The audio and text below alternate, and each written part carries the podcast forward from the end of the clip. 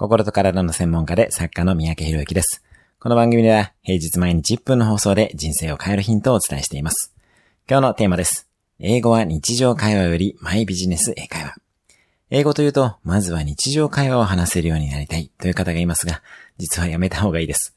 日常会話は話題が多岐に及ぶため難しいのです。それより優先すべきはマイビジネス英会話です。つまり、自分のビジネスについて話せるようになることです。自分に関係のないビジネスのことは話せるようになる必要がありません。とにかく自分のビジネスであれば、1対1で聞き返したりしながらも話せるようになるということを目指しましょう。具体的には、自分のビジネスについて説明した英文を用意して丸暗記していくということです。